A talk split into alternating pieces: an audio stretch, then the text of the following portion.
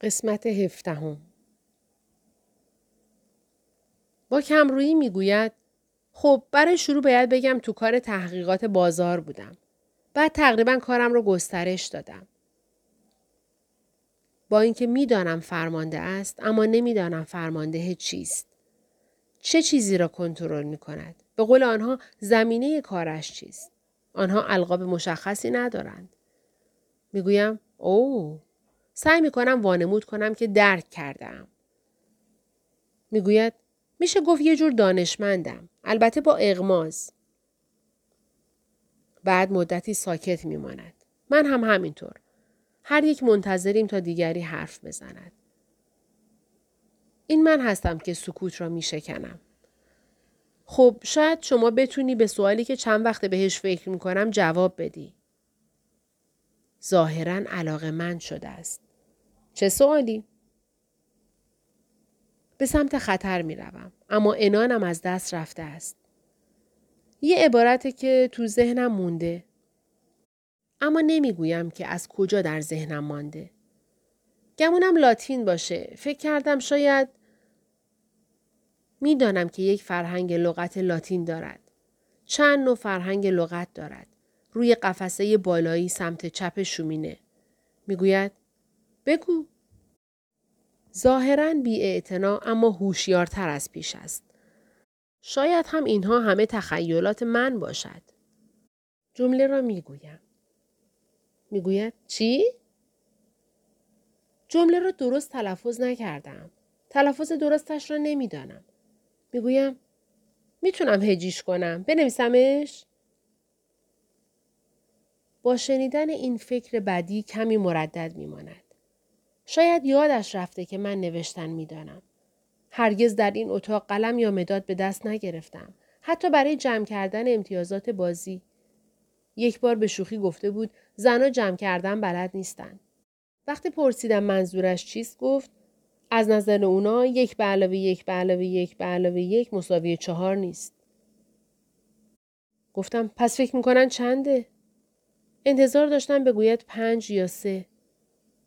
گفت فقط یک به علاوه یک به علاوه یک به علاوه یک. اما حالا می‌گوید باشه خودکار را روی میز مقابل من می اندازد. تقریبا معترضانه. پنداری دست به کار خطیری زده است. پی چیزی می گردم تا رویش بنویسم. کاغذ ثبت امتیازها را به من می دهد. دفتر یادداشت رومیزی که صورتی لبخند به لب بالای صفحاتش چاپ شده است. هنوز هم از اینجور چیزها می سازند. عبارت را به دقت می نویسم. آنچه را که در سرم است در گنجه است به همان شکل می نویسم. اینجا در این محیط دیگر به نظرم نه دعاست و نه دستور. فقط یک دیوار نوشته حزنانگیز است که زمانی بد و در هم نوشته شده و بعد به حال خود رها شده است. قلم میان انگشتانم پر از حس و شور است. تقریبا زنده است. قدرتش را حس می کنم. قدرت کلماتی را که در دل گنجانده. اما لیدیا می گفت قلم مایه رشک است. شعار مرکز دیگری را نقل می کرد که ما را از هرچه قلم بود برحضر می داشت. و حق با آنها بود. رشک برانگیز است. به قلم فرمانده قبطه می خورم. یکی دیگر از آن چیزهایی است که دلم می خواهد بدزدم. فرمانده نوشته را از من می گیرد و نگاهش می کند. بعد می خندد. گویا از شرم سرخ هم شده. می گوید این لاتین نیست. فقط یه شوخیه. می‌گویم شوخی؟ گیج شدم. ممکن نیست فقط یک شوخی باشد. آیا خطر را به جان خریدم؟ برای کسب دانش دل به دریا زدم؟ فقط برای یک شوخی؟ چه نوع شوخی؟ می‌گوید بچه مدرسه ای ها رو که می‌شناسی. خندهش آبستن حسرت گذشته هاست. حالا می‌فهمم. خنده مداراگرانه مردی بالغ به خود دیگرش. بلند می شود. به سمت قفسه های کتاب می رود. از گنجینش کتابی برمیدارد که البته فرهنگ لغت نیست. ورقه هایش لوله شده و جوهری است. قبل از آنکه نشانم دهد ورقش می‌زند. فکورانه و غرق در خاطرات گذشته. بعد می‌گوید اینجاست و کتاب گشوده را در مقابلم می‌گذارد. البته فقط یک تصویر می بینم. ونوس دومیلو در عکسی سیاه و سفید با سبیل و سینهبند و موهای درهم زیر بغل. روی صفحه مقابل تصویر کالوسئوم روم را چاپ کردند که زیرش به زبان انگلیسی توضیحاتی نوشته شده و زیر آن صرف افعال. می‌گوید اینجا. در حاشیه کتاب میبینمش.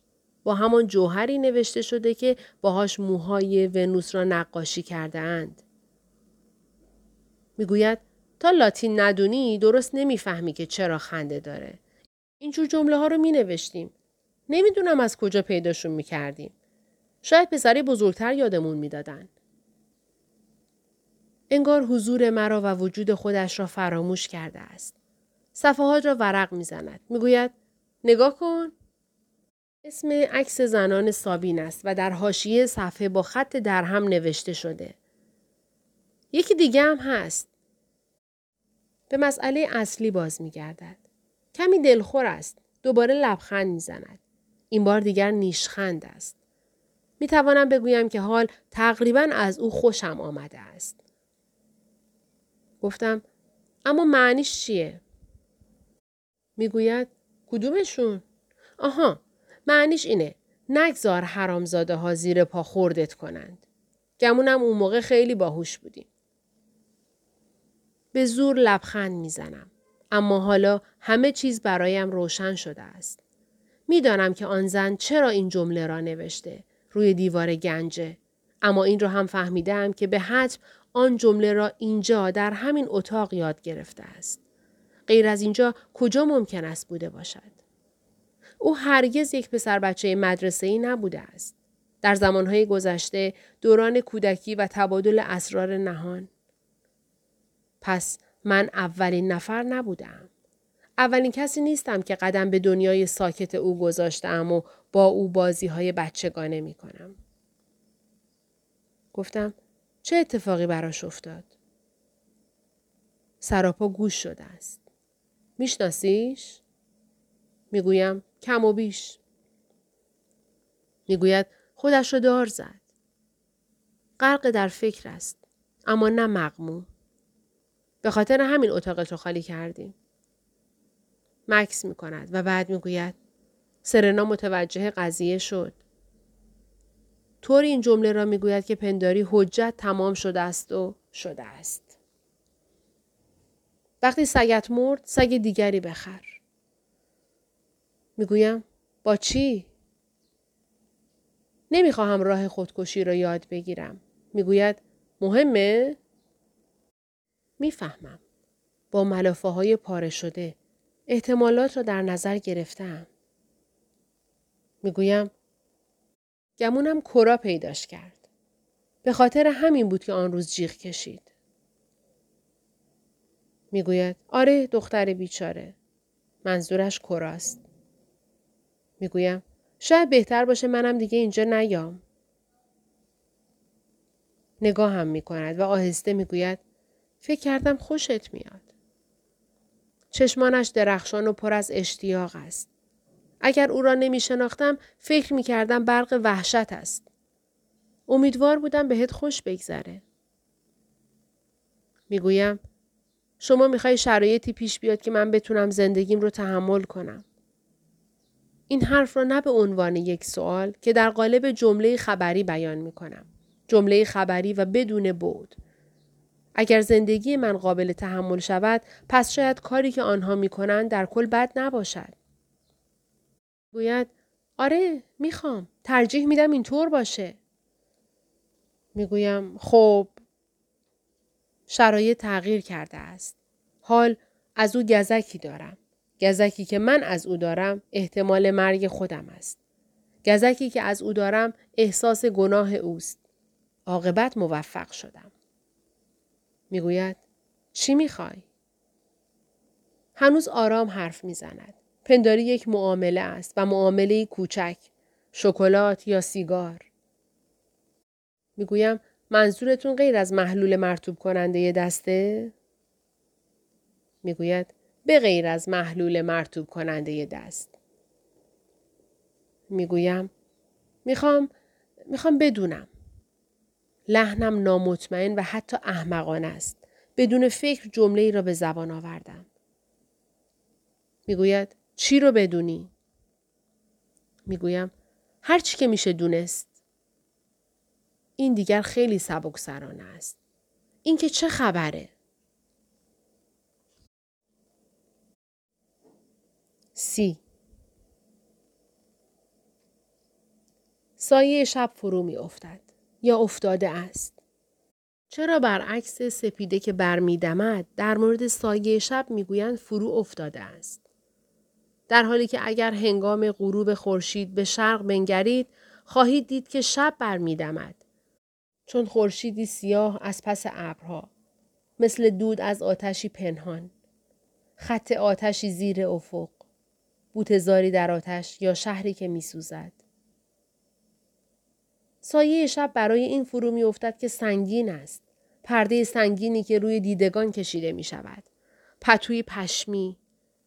کاش در تاریکی می دیدم. بهتر از آنچه حال می بینم. پس سایه شب فرو افتاده است. حس می کنم چون سنگ بر سینم فشار می آورد. هیچ نسیمی نمی وزد.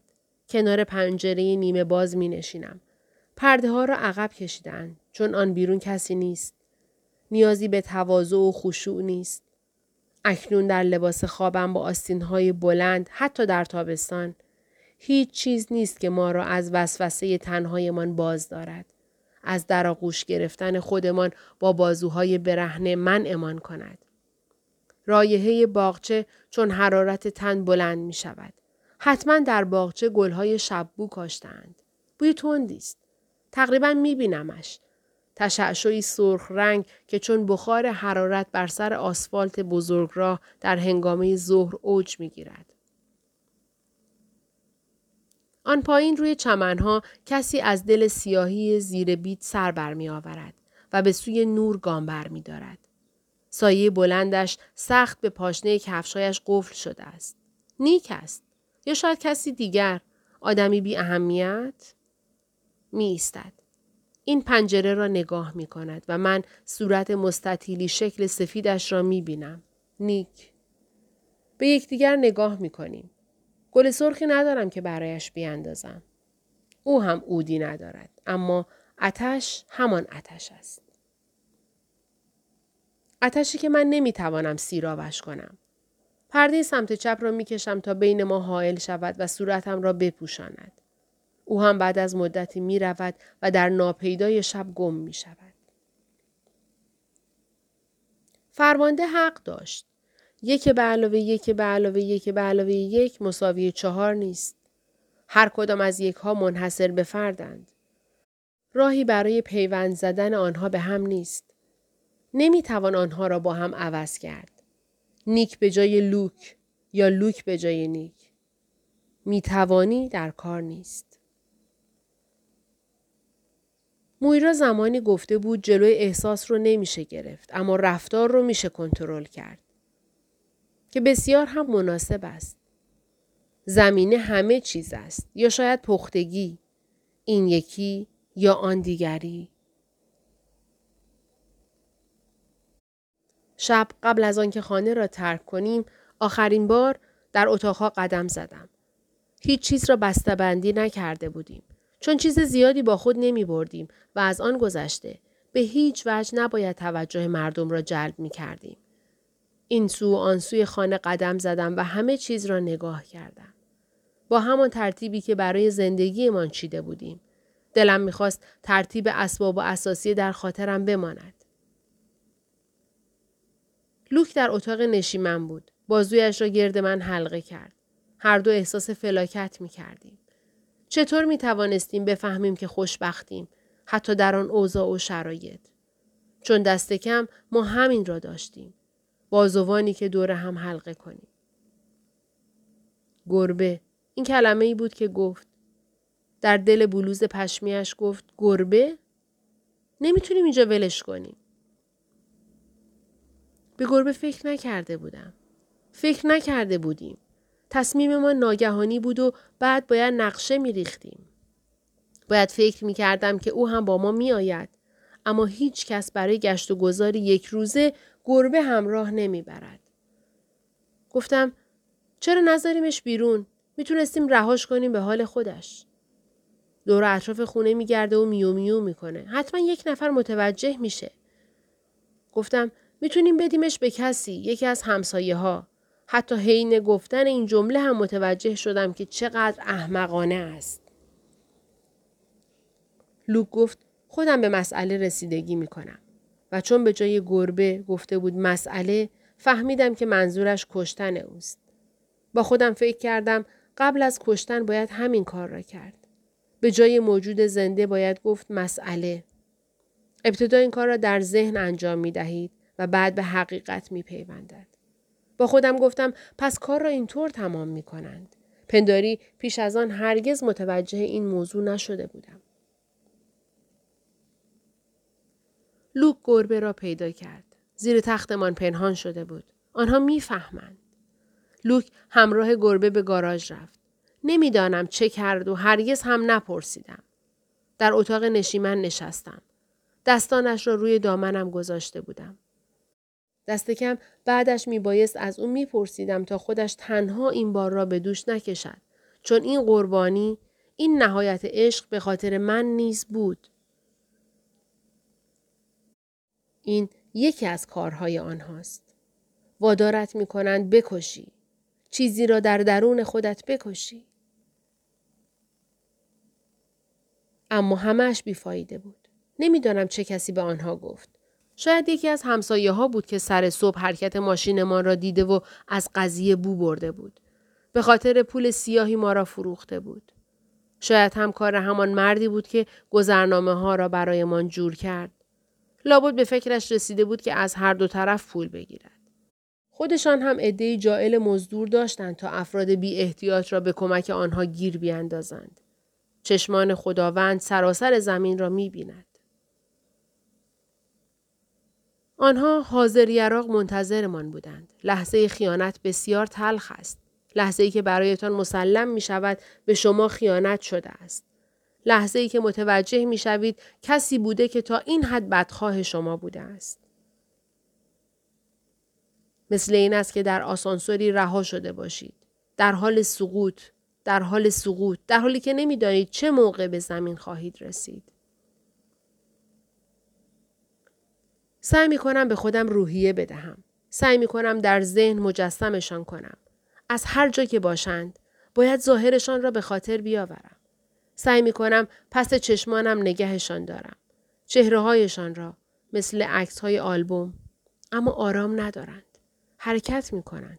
مثل لبخندی که به لب می نشیند و بعد محو می شود چهره هایشان می پیچد و می تابد. مثل ورقه هایی که می سوزند. سیاهی می بلعدشان. یک نظر. بارقه کمسو در آسمان. یک درخشش. سپید دم. رقص الکترون ها. بعد بار دیگر یک چهره. چند چهره. اما محو می شوند. دستانم را به سویشان دراز می کنم اما از من می گریزند. ارواحی در فلق. به آنجا که از آن آمده اند باز می گردند. می خواهم بگویم پیشم بمونین اما نمی مانند. تقصیر من است. فراموشکار شدم. امشب دعا خواهم خواند. دیگر پای تخت زانو نخواهم زد. زانوانم را روی کف چوبی و سخت سالن ورزش خواهم گذاشت. ام الیزابت کنار در دولنگه می ایستد. دست به سینه. با باتوم برقی که از کمرش آویخته است. و ام الیزابت میان ردیف زنان زانو زده که لباس خواب به تن دارند قدم می‌زند. و اگر قوز کنیم یا شلوول بنشینیم با چوب دستیش به پشت پا یا کفلمان می‌زند. ضربه آهسته. یک ضربه ملایم. می‌خواهد سرهایمان پایین، انگشتان پاهایمان کنار هم و صاف و آرنجهایمان در زاویه درست قرار گیرد. بخشی از وسواسش ریشه در زیبا شناسی دارد. به ظاهر برنامه اهمیت بسیار می‌داد. دلش می‌خواست آنگلو ساکسون به نظر بیاییم. حک شده بر سنگ قبر یا مثل فرشتگان روی کارت تبریک های کریسمس.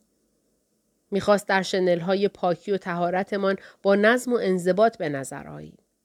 البته به ارزش معنوی سفت و سخت بودن تن و فشار عضلات نیز واقف بود. می گفت کمی درد ذهن رو پاک می‌کنه. دعا می کردیم که توهی باشیم تا ارزش پر شدن را داشته باشیم. پر و مالا مال شدن از بخشایش الهی. از عشق، انکار خیشتن، اسپرم و نوزاد. آه خدایا پادشاه عالم تو را شکر می‌گویم که مرا مرد نیافریدی. آه خدایا مرا پاک کن. مرا بارور ساز. تنم را رنجور ساز تا شاید بتوانم تولید مثل کنم. بگذار تا به بار و سمر رسم. بعضی از آنها تحت تأثیر قرار می گرفتند. خلصه ناشی از حقارت و پستی. بعضی هایشان می نالیدند و می گریستند. اما لیدیا می گفت جینین خود نمایی فایده نداره. همینجا که هستم دعا می کنم. کنار پنجره. با نگاهی که از پس پرده باغ توهی را می کاود. حتی چشمهایم را نمی بندم. آن بیرون یا در ذهنم تاریکی یکسانی دامن گسترده است. یا شاید نور. پروردگار من. تویی که در قلم رو به بهشتی. بهشتی که در درون توست. کاش نامت را به من می گفتی. منظورم نام حقیقی توست. اما تو هم مثل دیگرانی. کاش می دانستم چه در سر داری. اما هرچه هست لطفا کمکم کن تا تمام شود. شاید هم مشیت تو نباشد. حتی لحظه هم باور نمی کنم که آنچه آن بیرون میگذرد چیزی است که تو اراده کرده ای. معاشم میگذرد. بنابراین وقتم را تلف نمی کنم. اما مشکل اصلی این نیست. مشکل این است که بدون خفه شدن فرو ببلعمش. حالا به بخشایش می رسیم. لازم نیست در حال حاضر نگران بخشودن من باشید. مسائل مهمتری هست. برای مثال حفظ امنیت دیگران به شرط آنکه امنیت داشته باشند. جلوگیری از رنج کشیدنشان. اگر قرار است بمیرند پس هرچه زودتر. حتی می توانی آنها را به بهشت ببری. ما برای این کار به تو نیاز داریم. تنها چیزی که ما می توانیم برای خود بسازیم جهنم است. به گمانم باید بگویم هر کس که آن کار را در حقم کرد می بخشم. و هر کاری را که حال در حقم می کنند. سعی خواهم کرد اما آسان نیست. بعد نوبت وسوسه است. در مرکز وسوسه از خورد و خواب نیز قوی تر بود. دانستن وسوسه بود. اما لیدیا می گفت چیزی که ندونین وسوسهتون نمی‌کنه. شاید واقعا نمی‌خواهم بدانم چه میگذرد. شاید ترجیح می دهم ندانم. شاید تحمل دانستن را ندارم. فرو افتادن آدم و حوا به زمین سقوط از معصومیت به دانش بود. زیاد به چلچراغ فکر می کنم. هرچند حالا آن را بردند. اما می توان از قلاب استفاده کرد در گنجه. تمام احتمالات را در نظر گرفتم. بعد از آویزان شدن به حلقه فقط باید وزن خود را جلو داد و زیاد تقلا نکرد. ما را از چنگ شر برهان. و بعدش پادشاهی است و قدرت و شکوه. باور کردنش دشوار است اما به هر حال تلاشم را می کنم. همانطور که روی سنگ قبرها می نویسند می گویم به امید. حتما حس بسیار تلخی داری. به گمانم اولین بار نیست. اگر من به جای تو بودم محزون و غمگین می شدم. واقعا حالم به هم می خورد. به گمانم تفاوت ما نیست همین است. وقتی اینطور با تو حرف می‌زنم حس غریب و غیر واقعی پیدا می کنم. پنداری با یک دیوار حرف می‌زنم. کاش جواب می‌دادی. خیلی تنها هستم. کاملا تنها در کنار تلفن. البته می توانم از تلفن استفاده کنم. اما اگر بخواهم به چه کسی می توانم زنگ بزنم؟ آه خدایا هیچ شوخی در کار نیست. خدایا خدایا چگونه به زندگیم ادامه دهم سی و یک هر شب که به بستر می روم با خود می گویم صبح در خانه خودم بیدار خواهم شد و همه چیز به حال اولش باز خواهد گشت. امروز صبح هم این اتفاق نیفتاده است. لباسهایم را می پوشم. لباسهای تابستانیم را. هنوز تابستان است. پنداری فصلهای سال با همین تابستان به پایان رسیدند. ژوئیه روزهای بینسیمش و شبهای داغش و بیخوابی. با وسواس تمام سعی می کنم سرنخ زمان را گم نکنم. باید روی دیوار علامت بگذارم. یکی به ازای هر روز هفته و هر وقت هفت روز تمام شد خط درازی زیرشان بکشم. اما فایده اش چیست؟ من دوره محکومیت زندان را طی نمی کنم. اینجا هیچ زمان مشخصی وجود ندارد که قرار باشد بگذرد و به پایان برسد. به هر حال فقط کافی است بپرسم تا بفهمم چه روزی از هفته است. دیروز چهارم ژوئیه بود که قبلا روز استقلال بود. قبل از آنکه لغوش کنند. اول سپتامبر روز کار خواهد بود. هنوز هم هست. اما دیگر ربطی به مادران ندارد. اما از روی ماه از زمان آگاه می شوم. تقویم قمری نه خورشیدی. خم می شوم تا کفشای قرمزم را بپوشم. این روزها سبکتر شده است. شکاف های ظریفی دارد اما به هیچ وجه صندل نمی پوشیم. پوشیدن کفش تلاشی است برای خم شدن جدا از تمرینات معمول. حس می کنم که تنم به تدریج از کار و از تاب و توان می افتد. با ذهنیت زنانم از دوران پیری چنین تصوری داشتم. حس می کنم که حتی مثل پیرزنها راه می روم. کرده ستون فقراتی که به یک علامت سوال شباهت یافته. استخوانهایی بدون کلسیوم و پرمنفذ چون سنگ آهک. وقتی جوانتر بودم و دوران پیری را در ذهن مجسم می کردم با خودم می گفتم شاید هنگامی که دیگر وقتی برایم باقی نمانده باشد قدر همه چیز را بیشتر بدانم. نحیف و زار شدن را فراموش کرده بودم. فکر می کردم در آن روز قدر همه چیز را بیش از پیش می دانم. تخم مرغها، گلها.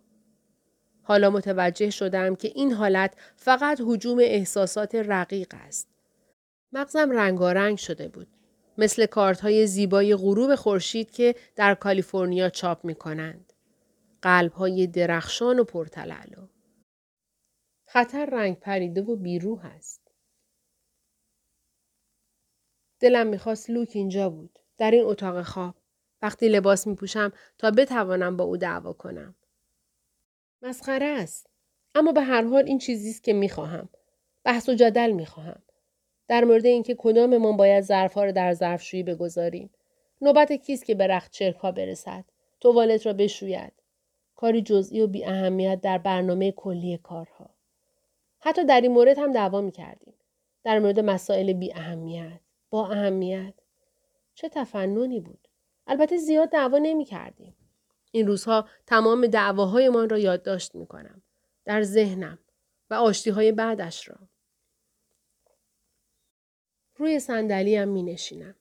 دست گل روی سقف بالای سرم معلق است. مثل حاله یخ زده. یک صفر. سوراخی در فضا. جایی که ستاره پکیده است. حلقه در آب. آنجا که سنگی در آب پرت شده.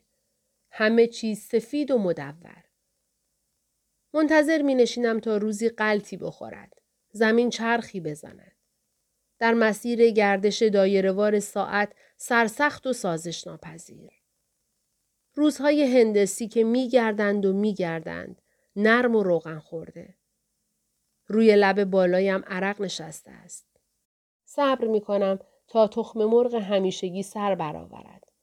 تخم مرغی که چون این اتاق ولرم و نیمگرم خواهد بود و روی زردش لایه ای سبز خواهد داشت و تهمزه سولفور خواهد داد. امروز کمی بعد با اوفگلن در راه خرید خواهم بود. طبق معمول به کلیسا می رویم و به گورها نگاه می کنیم. بعد به سمت دیوار. امروز فقط دو جسد از آن آویزان است. اولی یک کاتولیک است اما نکشیش. صلیبی را وارونه به تنش چسباندهاند. فرقه ای که نمی شناسیم. روی جسد فقط حرف یه را نوشتند با رنگ قرمز. معنایش یهودی نیست. یهودی ها را با ستاره های زرد نشان می دهند. به هر حال تعداد یهودی ها زیاد نیست. چون اعلام کردند که آنها نوادگان یعقوب هستند و از این رو خاص و ویژه. به آنها فرصتی داده شده است. می توانند تغییر کیش دهند یا به اسرائیل مهاجرت کنند. بسیاری از آنها مهاجرت کردند. البته اگر بتوان به اخبار اعتماد کرد. یک قایق پر از آنها را در تلویزیون دیدم. با کتها و کلاههای سیاهشان و ریشهای بلندشان به نرده ها تکیه داده بودند و سعی داشتند تا حد ممکن یهودی به نظر برسند. با لباسهایی که از گذشته های دور برایشان آماده شده. زنهای شال به سر لبخند می‌زدند و دست تکان می‌دادند.